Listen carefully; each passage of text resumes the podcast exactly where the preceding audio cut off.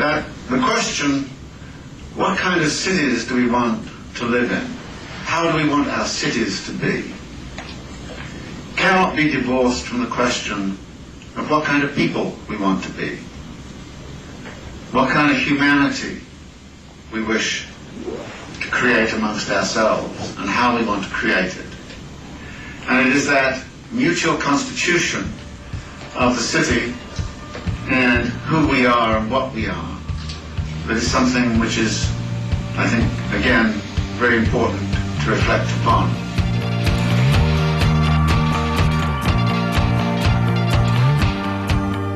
This is The City, an hour dedicated to a critical discussion of urban issues.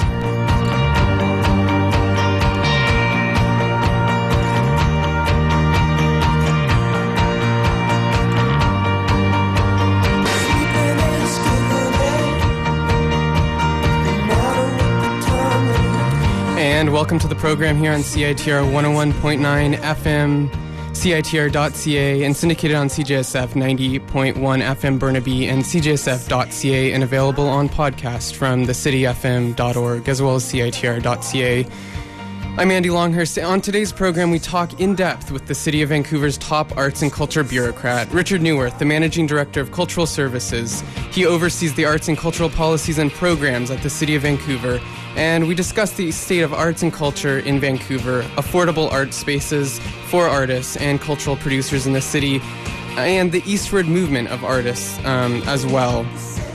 We also talk about the thing that we all love to complain about in BC liquor and the regulation of it. So we've got lots on the program. This is The City, an hour dedicated to critical urban discussions. Stay with us.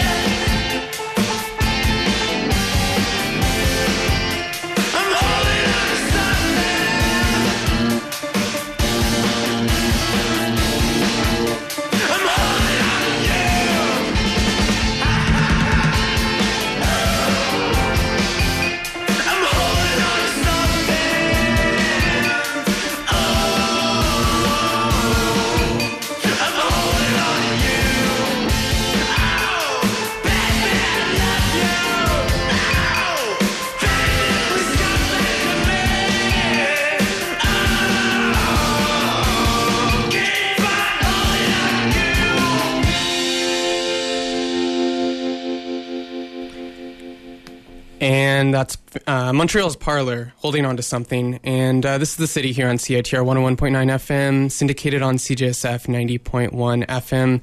Thanks so much for uh, tuning in. Vancouver City Council in 2008 affirmed its commitment to a diverse and healthy creative sector through the adoption of the Cultural Plan for Vancouver 2008 through 2018. The plan was created through an inclusive community process and serves as the guide for the city's ongoing and future role in arts and culture. The vision of Vancouver's Culture Plan is to develop, enliven, enhance, and promote arts, culture, and cultural diversity in our city in ways that benefit our citizens, the creative community, businesses, and visitors. And the person responsible for ensuring the implementation of this plan is uh, Richard Newirth, Managing Director of Cultural Services at the City of Vancouver. And in late June of this year, I had the chance to speak at length with um, Richard Newirth.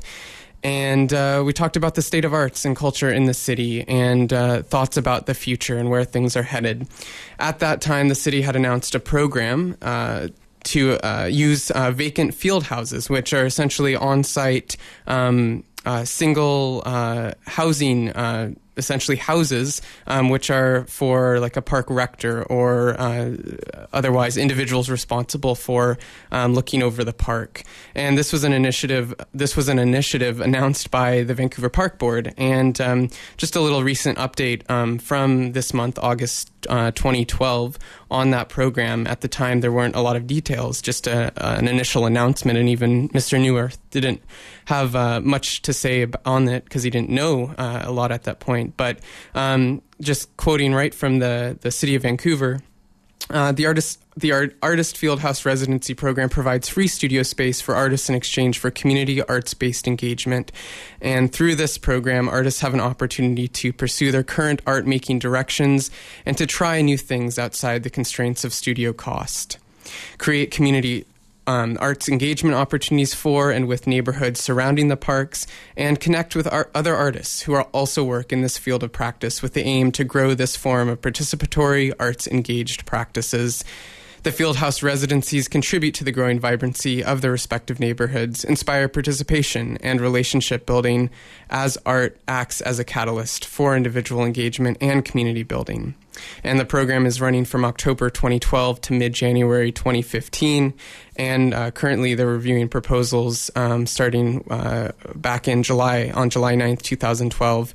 And they're currently being evaluated um, for the following uh, studio spaces at the at these parks: uh, Elm Park, uh, Falaise Park, Hadden Park, Slocan Park, and Strathcona Park. So just a little bit of a quick update before we go into the conversation I had with um, Mr. Newirth going back to June um, of this year, 2012.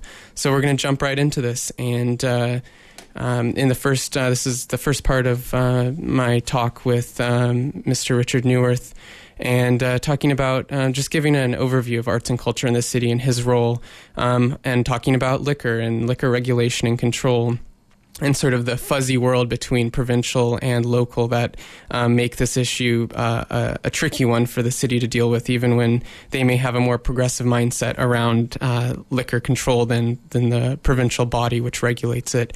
And then also we talk about artist spaces and um, um, where spaces are available and um, where artists um, want to be and, and, what, what they can afford um, in uh, an increasingly expensive city like Vancouver. So, uh, again, Richard Newirth, Managing Director of Cultural Services at the City of Vancouver.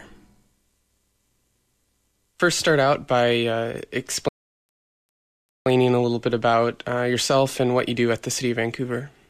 Sure. Um, I am managing director of cultural services for the city of Vancouver, and that means basically that I'm. I, I say this um, jokingly that I'm sort of the top city bureaucrat in arts and culture. um, so, and w- what cultural services does. Um, there are some primary areas that we operate in. We operate own and operate the civic theaters, which include the Queen Elizabeth Theater and the Orpheum, for example. We provide all of the funding to nonprofit arts organizations in the city via grants. We um, own a number of other facilities that we lease out to nonprofit organizations, and we commission all the public art in the city. So those are the big areas, and then we're involved in policy issues around arts and culture in general. Okay. How would you characterize or um, sum up Vancouver's cultural policy or uh, cultural policies uh, at this point in time? Well, uh, what I would say is um, there are a couple of things. One is that um, there was a report recently done about uh, per capita spending on the arts, and um, in terms of dollars spent per capita, um, Vancouver's only sec- second in in spending overall to Montreal, but um, in terms of dollars granted out to nonprofit organizations, we're actually the highest in the country. So there's a great deal of city support for arts and culture. Um, it's you know it's it's never enough um, mm-hmm. in any city, but um, there's a fair amount of support. And I'd say that you know uh, we recently had uh, a new body convened called this Arts and Cultural Policy Council, which will be sort of like a citizen oversight advisory body that will be advisory to both um, council as well as staff. And I'm really looking forward to that because I think um, having that kind of uh, ear to the ground rather than sort of just being in an office uh, is really helpful. Like people in the community that are working in arts and culture and giving you sort of feedback on a regular basis as to what the main issues are. So, um, yeah. You touched on a, a pretty big issue. It's the one of um, mm-hmm. How much can the city ultimately do um, when you know you see fun, uh, gaming money disappear at the provincial level or mm-hmm. um, the federal support's not there? To what extent does the city? I mean, the city can move forward on a number of things, but uh, to what extent um, are you confined? Well, you know. It, it's it is difficult. I mean, um, I met with colleagues from the federal government and the province last week, and the municipal government is always, you know, because you're closest um, to the artists and to the arts organizations, you know, they're going to turn to us first. And what we what we can do is is is quite limited. You know, we we've been keeping up in terms of. Uh, funding, but at the same time, we can't make up for all the losses in the provincial and federal funding. So, how we strategize with um, arts organizations about sustainability is one of the big issues that's really coming about right now, and that I think is going to be a big issue for this Art, Arts and Culture Policy Council is, you know, talking about well, what what are the guiding principles about sustainability? Uh, do we continue to try to fund every organization a small amount, or do we be more, uh, or should we be more strategic about how we invest funds? I mean, it's it's a really tricky issue because the dollars are limited, um, and we have other support mechanisms, but but ultimately, you know, if it comes down to dollars, that's going to end at some point. You know, the city will continue its strong support for arts and culture, but it can't make up for the other levels of government. So it's it's it is a challenge. Can you briefly touch on um, the five strategic themes that are outlined in the city's culture plan? Sure. Um, or pick out pick out some stuff that you want to uh, go in more depth about. Well, um, you know, there the themes in the culture plan are quite high level, you know, directions, and what's good about it is that it um, it doesn't get into so much uh, specific actions that need to be undertaken as much as you know what should be our guiding principles in terms of how we structure funding, how we um, the the projects and programs that we take on, and where we place our emphasis. And so, I mean, I think um, that like I said, innovation, you know, uh, lifelong learning, uh, uh, connecting people, communities, and ideas. They're all things that you know, um, sort of uh, would would be something that I think would guide be guiding principles in most uh, cities, and I think that we're trying to basically encompass both, you know, looking at both the nonprofit sector as well as the for-profit sector, and and see how we can be part of the larger creative economy, not just looking at nonprofits, uh, you know, on our own. Mm-hmm. Can you tell me uh, or highlight some of the, the past successes and um, the challenges um, that uh, your department um, currently faces? Mm-hmm. Well, um, challenges. You know, it's all, it's always a challenge. I mean, um, it's it, it, certainly we have faced challenges in terms of trying to um, work with organizations. Like I was talking about sustainability.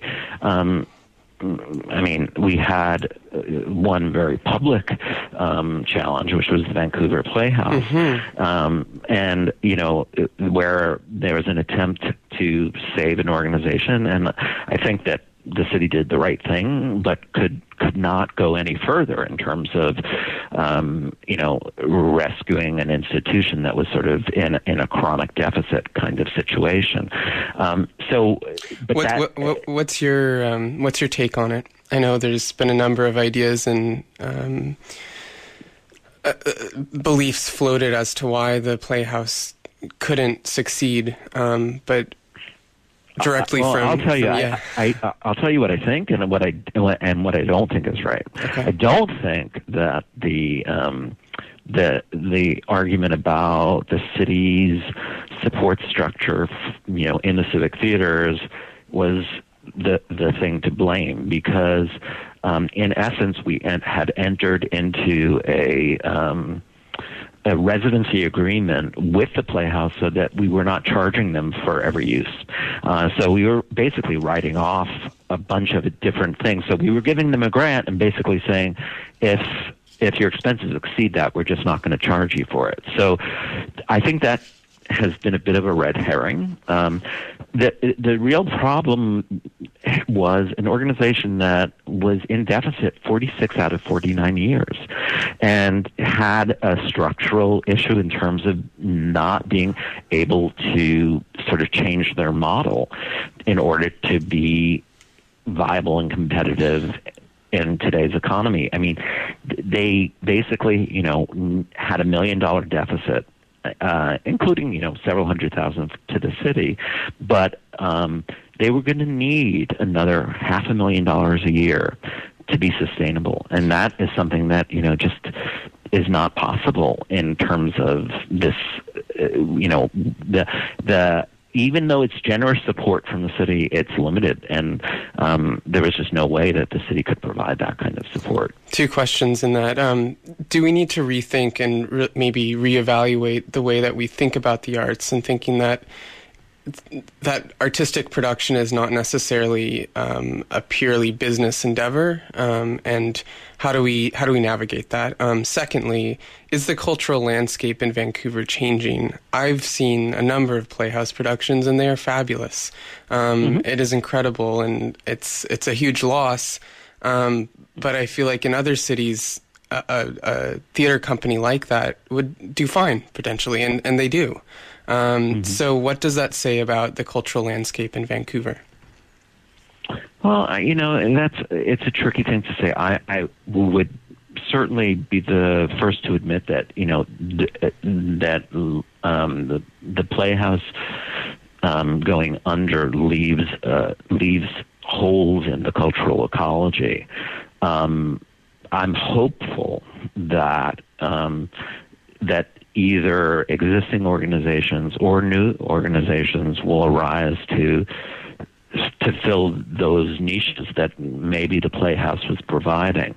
Um, so, and and certainly, um, well, when you when you were asking about sort of the the business versus the art side, I mean, it's the things are very married together in terms of, you know, it, uh, you can be doing uh, great quality work, but if you don't have a model that's sustainable, mm, there's really no way of of of succeeding in the long term. I mean, so what what what we've seen is that people who diversify their sources of income and really get into you know either um, much more earned revenue from ticket sales or are much more successful at you know negotiating sponsorships or other kinds of arrangements with the business community it's it, it, it given what's happened at the federal and provincial levels, relying on government support um, is a dangerous thing. And while I, I totally believe that every level of government should be supporting the cultural sector, we shouldn't be expe- expecting that that's going to sustain everything. And um, so I, I, think that, you know, Business for the Arts recently launched a program here about partnering with organizations to partner with businesses and a, with a granting program. And I think that kind of work uh, about both um, giving people the tools to make those connections with businesses as well as to make themselves to look at their financial models and to figure out you know what what's the best way of operating. I think there is going to need to be sort of more business savvy placed upon some of these things. Now that's not to say that you know um, we it's just like we throw our hands up and say, you know, either you sink or swim. I mean, we, because in fact, I think that there was a lot of effort in terms of the Playhouse yeah. to, to try to save that.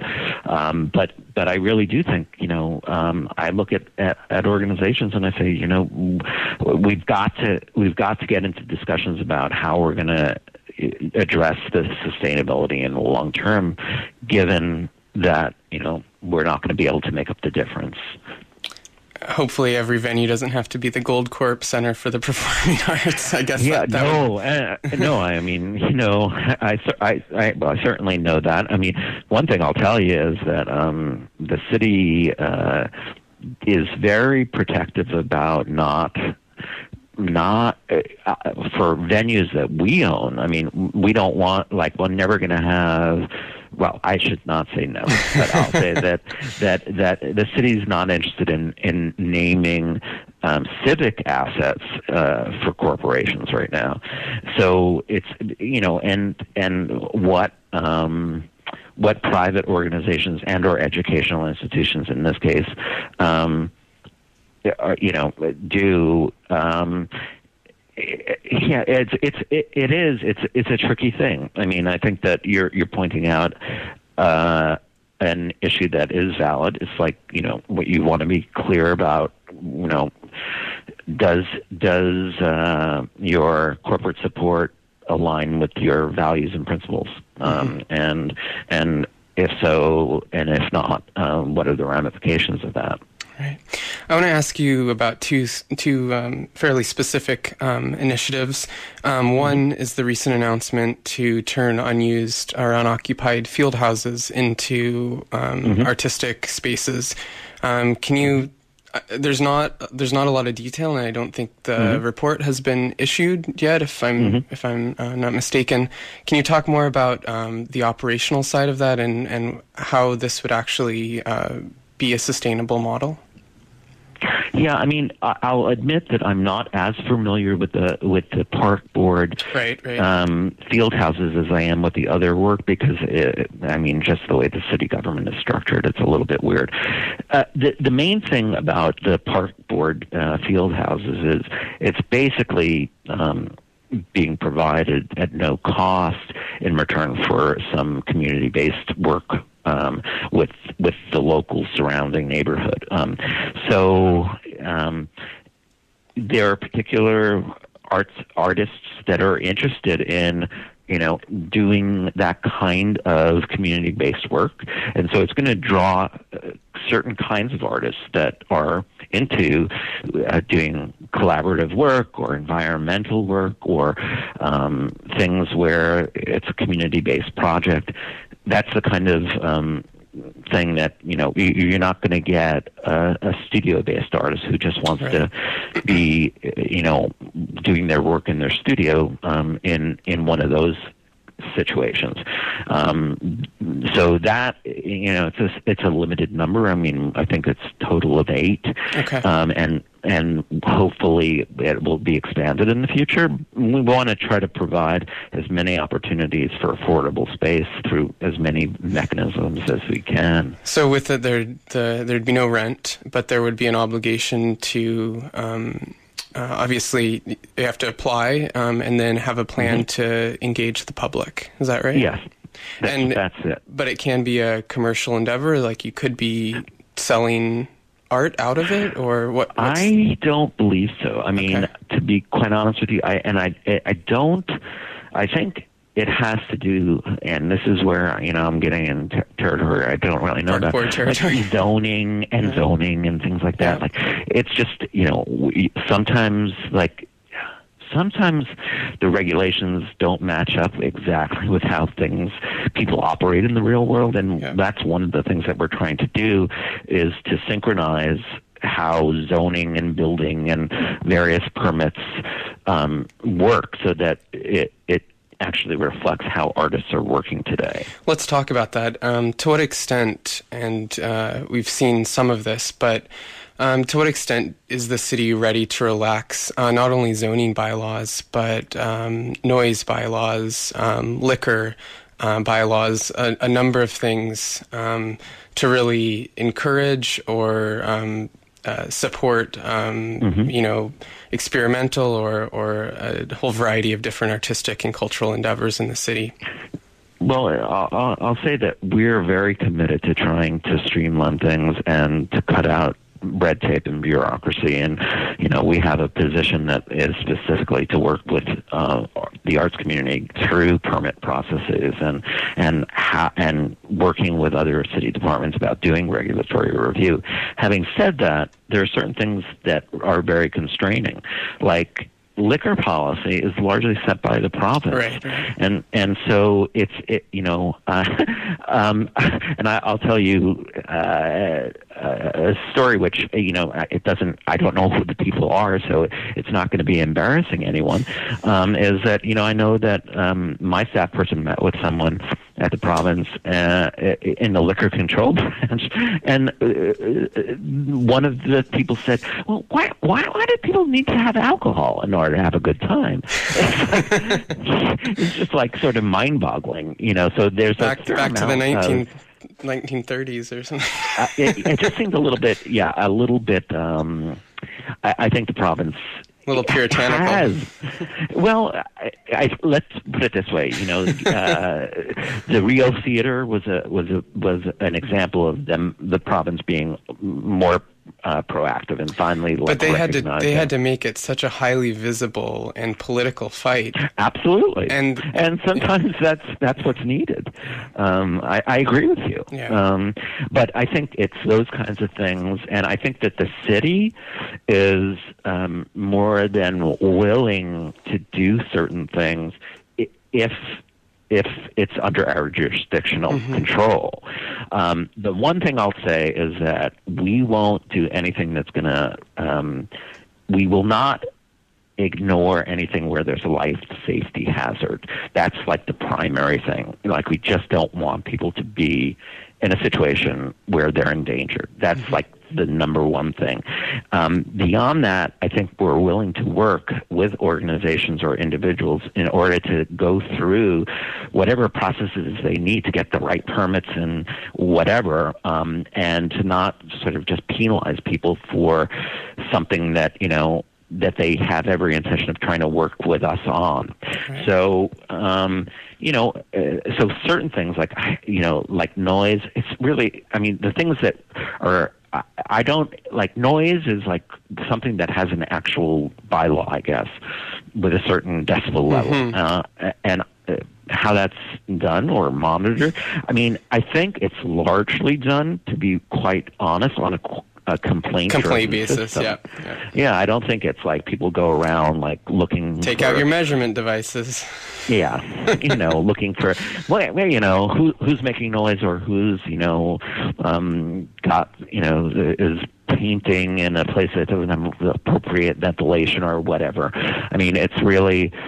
Um, it is a complaint-driven system Yeah. right now, and um, so I, I don't. I, I think that um, while some of our bylaws may be restrictive, the intent is to try to make it um, over, you know, it's going to take a few years to get everything synchronized, but to, you know, have definitions of what artists do today really reflect what, what they they do. You know, not instead of having uh, someone who does sculpture being termed, uh, you know, metal worker because there's no there's no uh, category or job job category uh, classification that reflects what people are actually doing uh, Mhm. in terms of creative work today.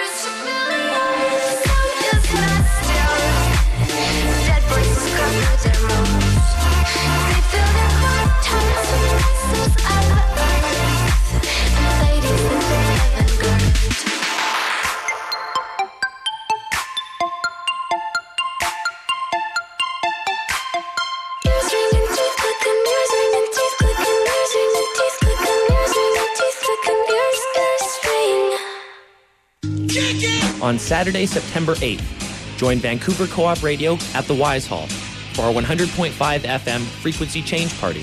The Wise Hall and Lounge, located at 1882 Adanac Street, has a vintage performance hall upstairs and a cozy lounge bar downstairs. This night of live music includes performances by Murray Porter, the O Wells, and Jasper Sloan Yip. 2012 Juno Award winner Murray Porter tells the Aboriginal side of history with a mix of country, groovy blues rhythms, and humor. The O Wells play a unique brand of energetic indie pop. They've been known to turn an apathetic concert goer into a regular 1930 swing kid. I spend all my sunny days.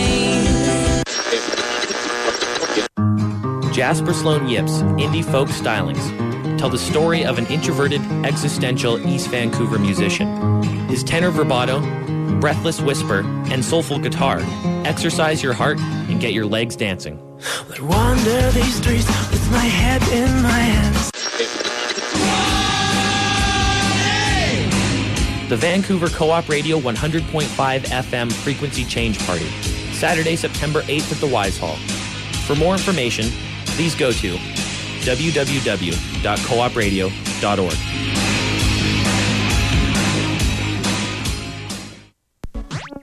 With the vast amount of changes happening in the world, it's almost impossible to get a clear picture of what's really going on. We are trapped within the logic of capitalism, leaving us unable to imagine what comes next. The extra environmentalist brings the perspectives of people who can see the whole picture and are ready for whatever comes our way. Tune in to the Extra Environmentalist every Wednesday from 2 to 3 p.m. on CITR 101.9 FM. This is the viewpoint that makes all places the same to you. And you're here on the city uh, hour dedicated to critical urban discussions, and you're uh, tuning in on CITR 101.9 FM, CITR.ca, or on uh, syndicated um, or in syndication on CJSF 90.1 FM and also at cjsf.ca as well, a podcast. Um, and you can find a full um, archive of past podcasts at thecityfm.org. And again, uh, find us on Facebook and Twitter. Twitter handle is the city underscore FM. And uh, the city is broadcast live here on CITR, live from 5 to 6, and syndicated on CJSF um, from 10 to 11 on um, 90.1 FM. And also, I just wanted to mention um, that co-op radio is changing frequency and uh, go out and support them at their um, uh, frequency swap party or new frequency uh, party coming up um, as you heard on the psa so uh, we're going to go now into part two of my uh, uh, discussion with richard Newirth, who is the managing director of cultural services at the city of vancouver. And in part two of our discussion um, talk more about the the desired locations of artists within the city and um, the uh, the the possibilities um, and the impacts of um, of artists um, in particular parts of the city and, and the ways that neighborhoods can um, be transformed and not always necessarily in a in a way that it serves the interests of low income neighborhoods, and that's something that artists have for a long time been implicated in processes of gentrification. But um, talking about uh, why that is and, and why artists um, flock to the so called authentic neighborhoods um, or parts of the city, to use the language of uh, sociologist uh, Sharon Zukin, um, who talks about um, authenticity as one of the major uh, drivers in terms of where artists want to live or uh, professor of geography David Ley at UBC, who talks about um, the inner city locations as um, neighborhoods that um, show authenticity and, and show um, a type of urban living that can't be found in suburban locations or even locations without heritage or historic um, uh, architecture and the built environment. So, uh, a number of ways to think about this, and uh, talking again with uh, Richard Newirth in uh, part two.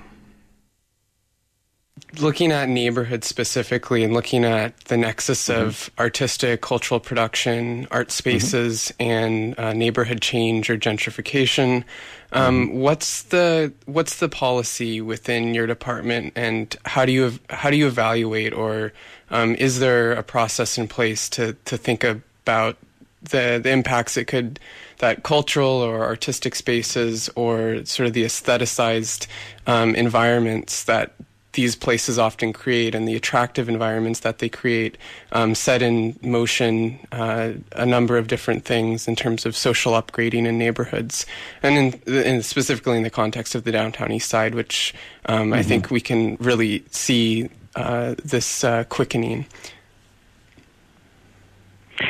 okay um, how, well, you know, I guess what the difficulty I have in terms of responding to that is that um, it, it, there's there's the issue of like gentrification in general, mm-hmm. which drives out people that um, have low incomes no matter what they're doing.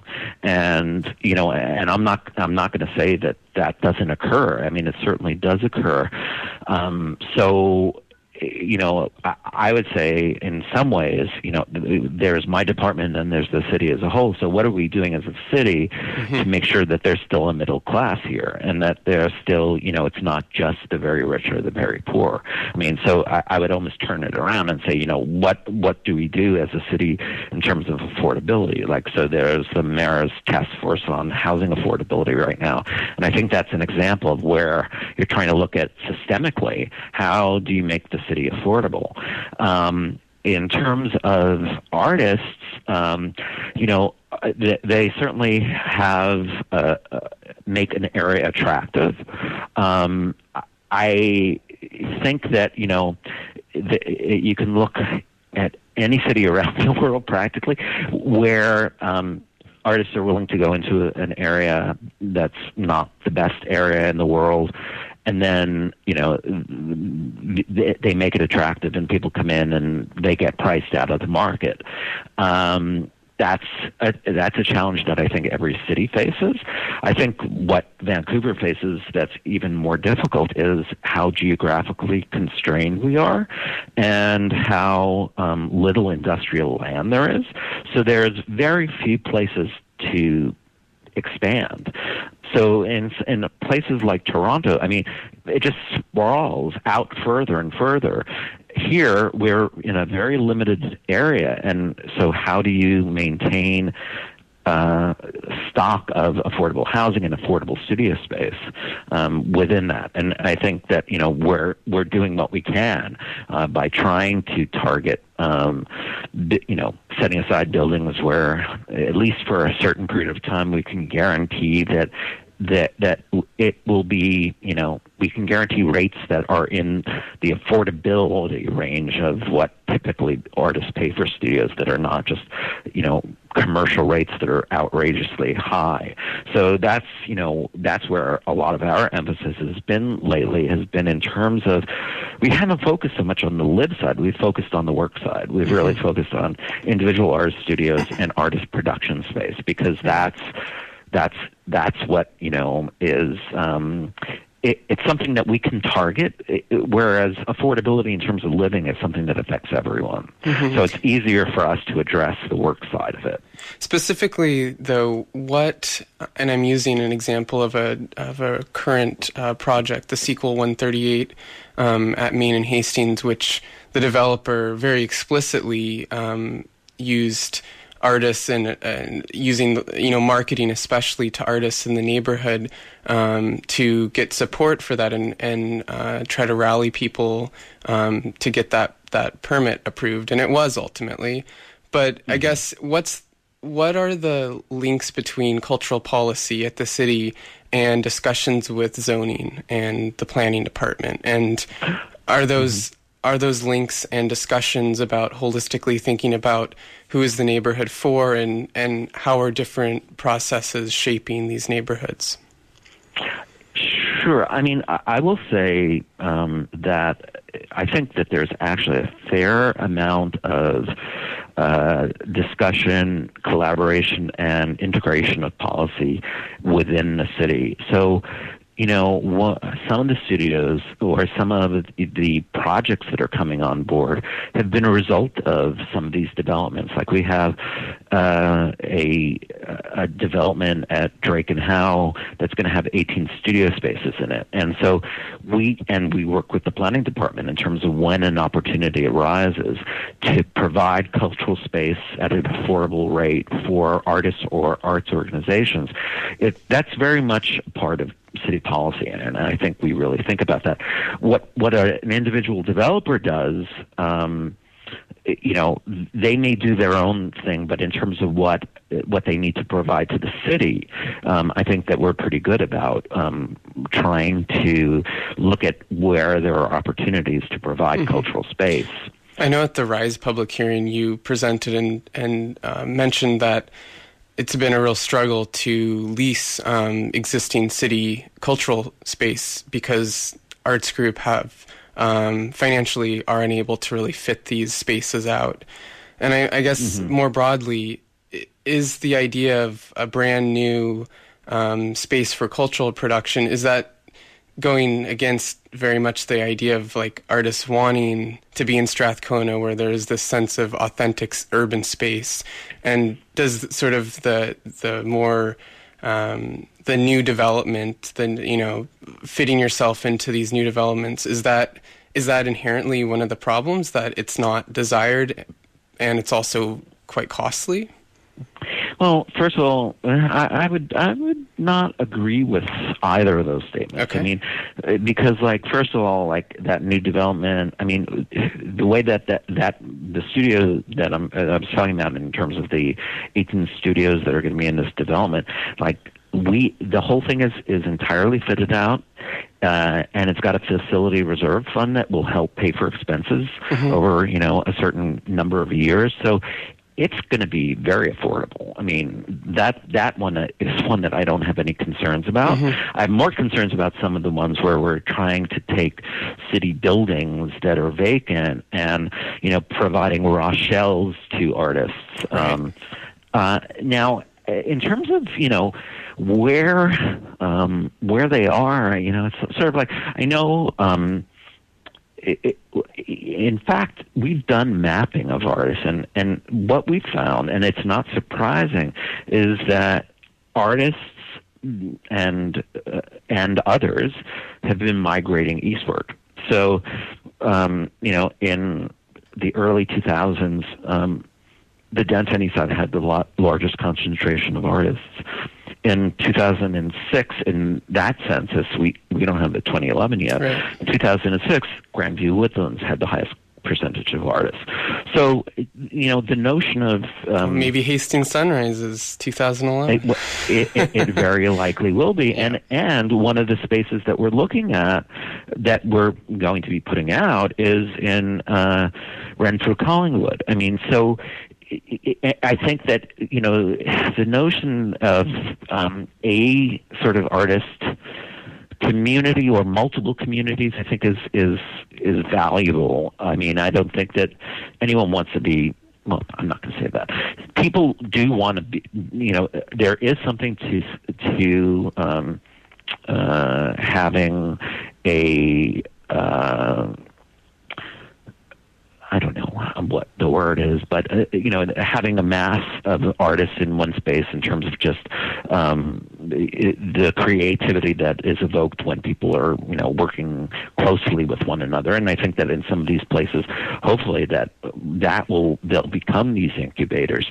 The other one that we're doing is in an area that's heavily uh, both art artists in terms of uh, arts organizations as well as um, the the support uh, the kinds of uh, support things that that arts organizations or artists need, like framers and things like that, in in is the False Creek Flats. And so one of the stu- one of the buildings we're putting out is on Industrial Avenue.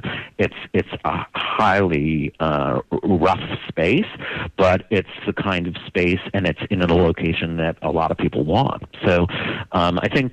I think we're doing pretty well. I mean, I think there's always more that can be done, but um, I think there's really, especially with this council, there's a real concerted effort to recognize both the importance of arts and culture, but also of you know uh, trying to retain artists in the city and and and provide affordable space to work in. I'm gonna. I'll finish off with two questions, but I come from an urban geography background, and often um, cultural and artistic um, policies can be seen to work in tandem with um, class transformation in different neighborhoods. Do you do you find validity in that? And empirically, there's plenty of evidence, but um, I know coming from uh, uh, the, the city, certainly, you know, there's a, a pragmatic side, but also um, you have to be cautious. I'm just wondering, do you have concerns over the way that, for example, you know, a neighborhood has turned cool because now it's it's fun and it's you know it's cultural and now they want to build condos in it, or like there are there are tons of examples, right? But Yeah, yeah. I is mean, it is, yeah? No, go ahead. No, no, go Um, ahead. I was going to say, you know, that it's totally a legitimate concern. I mean, um, you mentioned the rise, and you know, we are going to be doing some public consultation about how we can get affordable studio space in that neighborhood with money that you know was set aside for that very purpose. But when you look at how Mount Pleasant itself has changed over the years, I mean, it, it, it Main Street is very hip, you know, and the the pr- you know the cost of living there is is going up gone through the roof, for both residents and businesses as well. So it's not even just you know, saying, you know, the downtown east side. I mean, it, like uh, that, that's a danger in terms of how do you retain the character of the neighborhood uh, as the population changes or as people gravitate to new areas. And I think it's a it's it's a an incredibly difficult balancing act. And I think that the general approach is to try to uh, integrate um, different levels of income into the same neighborhood so that it's not just all rich or all you know people who are on subsidies but mm-hmm. to have a, a mix of incomes because I think that in fact is probably the richest kind of environment where you know you don't want your kids or whatever to be going to school with everyone who you know their parents make a million dollars a year. I mean, the whole idea of um, being exposed to diversity in terms of income, education, uh, you know, ethnicity, etc. I mean, I think that's one of the things that's rich about Vancouver, and I think that the approach to trying to uh, address the affordability issue at every level instead of just at the you know at at the uh, at the uh, income assisted level is really important to maintain that mix. What do you, uh, just to leave you with a final question and let you go? Sure. Do you have concerns about if um, if affordability cannot be addressed and cannot be addressed um, in a realistic amount of time? Um, and obviously, there are other issues of whether we see, you know, the the real estate bubble bursting. But that aside, um, mm. I know plenty of young people that have left Vancouver to Montreal, mm-hmm. to Toronto. Um, mm-hmm. Do you have concerns, or or are you are you excited about the possibilities moving forward? Well, I have to say I'm excited about the possibilities moving forward, and and while I know that it's true that, I mean. Um, sometimes people will move to like Montreal or, or Toronto for affordability reasons, but sometimes the move is really more about the platform that they have and the visibility that they have. I mean, um, one of the things about the Vancouver arts community is is that it's quite unique and that um, I, I've had the experience of people coming out here who have not been here before and really finding it incredibly refreshing because it's different from what what exists in the East. Um, I also think that you know what we see is even though there are people leaving, the number of artists are increasing.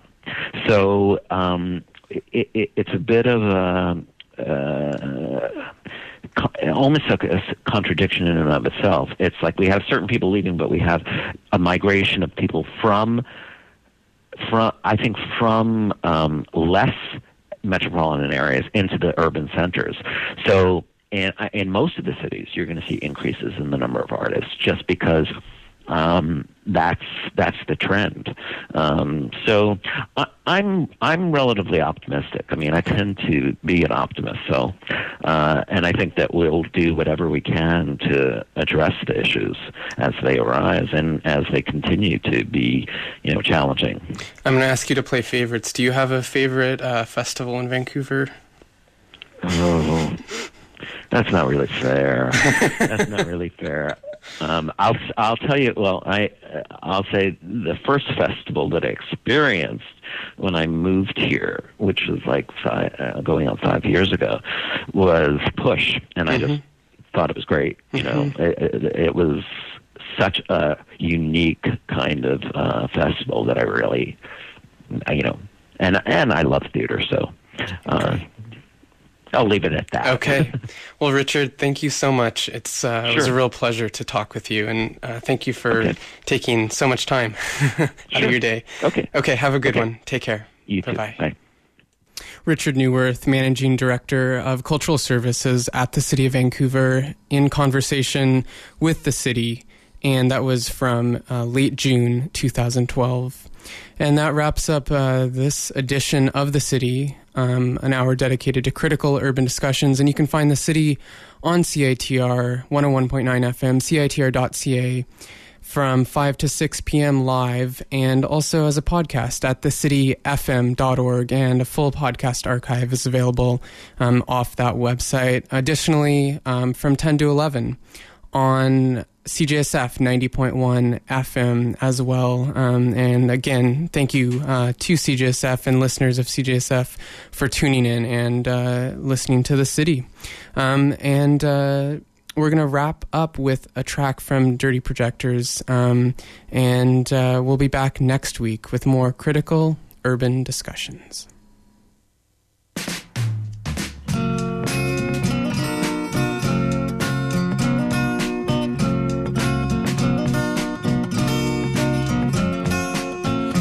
Last night, all my attention squinting westward at the sunset with a map and a compass.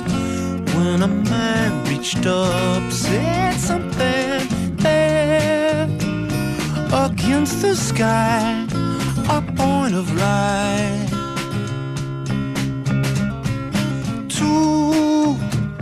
Invisible to give itself to the naked eye.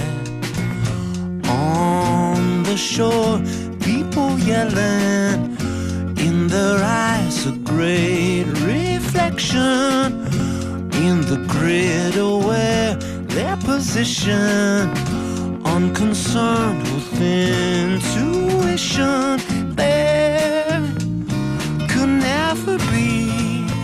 No sympathy from that wilderness.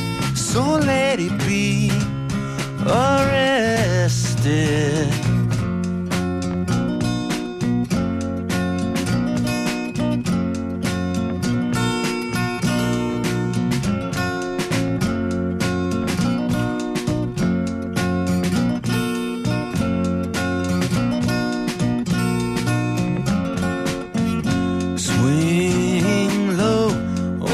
Magellan.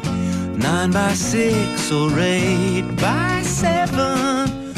Post a sentinel at the border of what you attend, what you ignore. I saw my frame in a pool of light. Oh, drowned in doubt and shame. That I had lost my sight.